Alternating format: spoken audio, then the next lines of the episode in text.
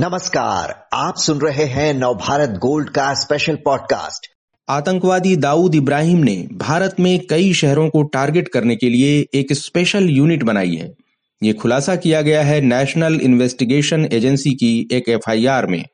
इस सनसनीखेज घटनाक्रम के बारे में और जानकारी देने के लिए हमारे साथ हैं सुनील मेहरोत्रा जी जो नवभारत टाइम्स के विशेष संवाददाता हैं।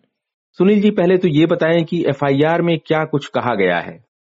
ये एफआईआर जो है एनआईए ने करीब पंद्रह दिन पहले दिल्ली में दर्ज की थी। उस एफआईआर के बारे में डिटेल जो है, वो कल ईडी ने दाऊद के भाई इकबाल कास्कर की रिमांड एप्लीकेशन में जो है, उसका ज़िक्र किया है। इसमें, उसमें एनआईए की एफआईआर के बारे में कहा गया है कि जो दाऊद जो है उसने एक स्पेशल टेरर यूनिट बनाई है, जिसका टारगेट जो है बम्बई एनसीआर और देश के अलग अलग शहरों में जो प्रोमिनेंट हस्तियाँ हैं, जो पॉलिटिकल लीडर्स हैं, जो बिजनेसमैन हैं, उन्हें अंधाधुंध उन पर गोलीबारी करवाना या बम ब्लास्ट करवाना। ताकि देश में जो है सांप्रदायिक जो है, वो माहौल जो है फैले, दंगा फसाद हो और टेंशन पड़े। जी। तो क्या कुछ उसमें नाम भी आए हैं कि किन नेताओं को या किन सेलिब्रिटीज को या किन बिजनेसमैन को टारगेट करने की साजिश है? नहीं, उसमें किसी के नाम नहीं आए हैं, लेकिन उसमें दो चीज़ें बहुत महत्वपूर्ण हैं। उसमें एक तो महत्वपूर्ण ये है कि उस एफआईआर में जो पाँच छह लोगों के नाम लिखे गए हैं, दाऊद के अलावा छोटा सकील है है ना, और कई, लेकिन उसमें एक नाम महत्वपूर्ण है, टाइगर मेमन का। ठीक है ना? वो बहुत महत्वपूर्ण है कि 93 ब्लास्ट का जो है वो मेन सरगना जो था वो वो ही था टाइगर मेमन था जिसने कि बंबई में सारे बम वगैरह प्लांट करके और फिर 12 मार्च उन्नीस सौ तिरानवे से पहले ए, एक दिन पहले फ़्लाइट पकड़कर वो दुबई चला गया था। तो वो मेन आदमी का नाम जो है 93 ब्लास्ट के बाद मुझे याद नहीं है कि किसी डी कंपनी के केस में टाइगर मेमन का नाम जोड़ा जाए। दूसरी बात इसमें बहुत महत्वपूर्ण एफआईआर में लिखी है वो ये है कि दाऊद जो है ना वो अभी लश्कर तैयबा जैसे मोहम्मद और अलकायदा के साथ मिलकर काम कर रहा है। पहले दाऊद क्या था? सिर्फ़ अंडरवर्ल्ड गतिविधियों तक सीमित था। अभी सीधे सीधे की एफ़ आई आर में लिखा है कि वो जो और आतंकवादी संगठन है, उनके साथ मिलकर काम कर रहा है। जी तो ये तो बहुत बड़े नेटवर्क की बात है और उसको जो है दाऊद को पहले ही भारत और अमेरिका जो है वो एक ग्लोबल टेररिस्ट की कैटेगरी में डाल चुके हैं और उस पर बहुत बड़ा इनाम करोड़ों डॉलर का जो है रखा हुआ है। ये जो ताज़ा मामला है सुनील जी, स्पेशल यूनिट वाला ये मुंबई पुलिस भी देख रही है क्या? इसको देख रही थी क्या इसको? और अनलॉफुल एक्टिविटीज़ प्रिवेंशन एक्ट के तहत दर्ज किया गया था मामला? नहीं बम्बई पुलिस यह केस नहीं देख रही है। तीन दिन पहले बम्बई पुलिस कमिश्नर की जो है प्रेस कॉन्फ्रेंस जो है हुई थी एनुअल प्रेस कॉन्फ्रेंस हुई थी, उसमें कमिश्नर जो थे, वो भी थे और Mumbai crime branch chief Milind Bharambe भी थे। जब ईडी की उसी दिन जो है रेड पड़ी थी बंबई और थाने में दस जगह पर तो मीडिया ने उनसे सवाल पूछा था। तो उन्होंने कहा था कि उनके उसमें ऐसा कुछ नहीं आया है कि अंडरवर्ल्ड की एक्टिविटीज़ जो है ना, या डी कंपनी की कुछ बंबई में ज़्यादा बढ़ी हैं। हमारी उन पर नज़र है। लेकिन मुझे बंबई पुलिस के कुछ अधिकारियों ने बताया कि चूँकि ये केस जो है एनआईए के पास गया है तो इसका मतलब है कि कुछ ना कुछ उनके पास खास इनपुट्स आए हैं।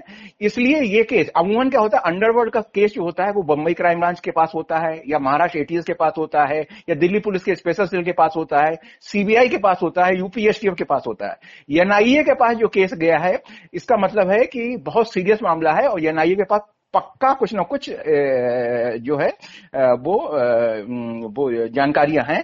और एफआईआर में ये लिखा हुआ है, उसकी जो दाऊद की टेरर एक्टिविटीज़ हैं, उसमें ये भी लिखा हुआ है, वो आर स्मगलिंग में शामिल है, नार्को टेररिज्म में शामिल है मनी लॉन्ड्रिंग में शामिल है फेक करेंसी में शामिल है, ये सारी पूरी जानकारियाँ जो है ना मतलब ये एनआईए जो है, वो सिर्फ़ एक दाऊद की गतिविधियों पर नहीं, सारे एंगल से वो जो इन्वेस्टिगेशन कर रही है कि टेरर फंडिंग जो है ना, वो कैसे हो रही है यहाँ पर। पर। एक तो क्या है यूनिट बनाई है, उसने ऑपरेशन करने के लिए, पूरा करके। इसलिए दाऊद के भाई इकबाल कास्कर को ईडी ने मनी लॉन्ड्रिंग में लिया है। इसका मतलब क्या है कि पैसा जो हवाला का जो है, वो इधर से उधर हो रहा है और उससे पूछताछ हो रही है कि ये पैसा जो आया या जो जा रहा है, वो किन टेरर एक्टिविटीज़ के लिए जो है यूज़ हो रहा है। वो, क्योंकि कोर्ट की तारीख में क्या होता है ये पेश होते हैं कौन? इकबाल कास्कर वगैरह, दाऊद के लोग भी वहाँ मिलते हैं। तो इन्हें उम्मीद है कि उससे कुछ जो है, हमें जानकारी मिलने की आशा है इस बारे बारे में। जी, एनआईए की नज़र जो है, आप ये मनी लॉन्ड्रिंग वाला जो पहलू है, जो इकबाल कास्कर वाला पहलू है, कुछ ऐसे नेताओं पर भी क्या मुंबई और दिल्ली में एनआईए की नज़र है, ऐसे लोगों पर जो इस फंडिंग वाले मामले से जुड़े हो सकते हैं? महाराष्ट्र के दो तीन नेताओं के नाम चल रहे हैं, जो शक के घेरे में हैं। और वो जो है, नेताओं का बिल्डरों से कनेक्शन है और बिल्डरों का जो है अंडरवर्ल्ड से कनेक्शन है, वो उस एंगल से भी पूरी जाँच चल रही है। वैसे भी महाराष्ट्र के एक दो नेता जो थे, वो जब दो साल पहले आरोप लगा था तो महाराष्ट्र एटीएस ने जो है, वो दाऊद के लिंक्स में उनकी जो है, वो इन्वेस्टिगेशन किया था, लेकिन कोई उन्हें अरेस्ट वगैरह नहीं किया था। एक बहुत प्रोमिनेंट नेता जो थे जो पहले जो है बीजेपी सरकार में थे, अभी जो है वो पार्टी बदलकर जो है वो एनसीपी में आ गए हैं करके। जी। सुनील जी, एक जो पहलू है इस पूरे मामले में एक कि दाऊद की जो उम्र है वो छियासठ, सड़सठ साल के आसपास है और वो कुछ बीमारियों से भी परेशान बताया जाता है। क्या वो अब भी इतना एक्टिव है कि भारत को टारगेट करने के लिए इतनी बारीकी से काम करे और जैश और अलकायदा उनके साथ मिलके और स्पेशल यूनिट बनाए? क्या लगता है ये इतना पॉसिबल है उसके लिए? नहीं, अभी क्या है 93 ब्लास्ट के बाद जो है, किसी टेरर एक्टिविटीज़ में दाऊद का नाम जो है फिर कभी सामने नहीं आया था। लेकिन सितंबर में आपने देखा होगा, दिल्ली पुलिस के स्पेशल सेल ने करीब एक दर्जन से ज़्यादा लोगों को पकड़ा।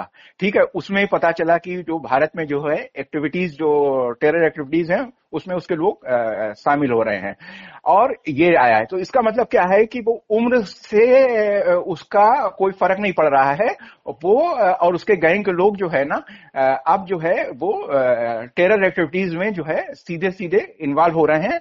और इसीलिए एनआईए ने जो ज़िक्र किया है अपनी एफआईआर में कि दाऊद जो है वो और आतंकवादी संगठन जो है ना, उनके साथ मिलकर का। अब उसमें क्या होता है? आतंकवादी संगठन होते हैं, वो क्या होता है कि इनके जो लोग हैं इनके दाऊद के जो बंबई वगैरह में, दिल्ली वगैरह में जो पंटर वगैरह है करके। तो उन्हें जो है, वो बम प्लांट करना है या सूट आउट करना है, उसके लिए यूज़ कर रहे हैं करके। जी।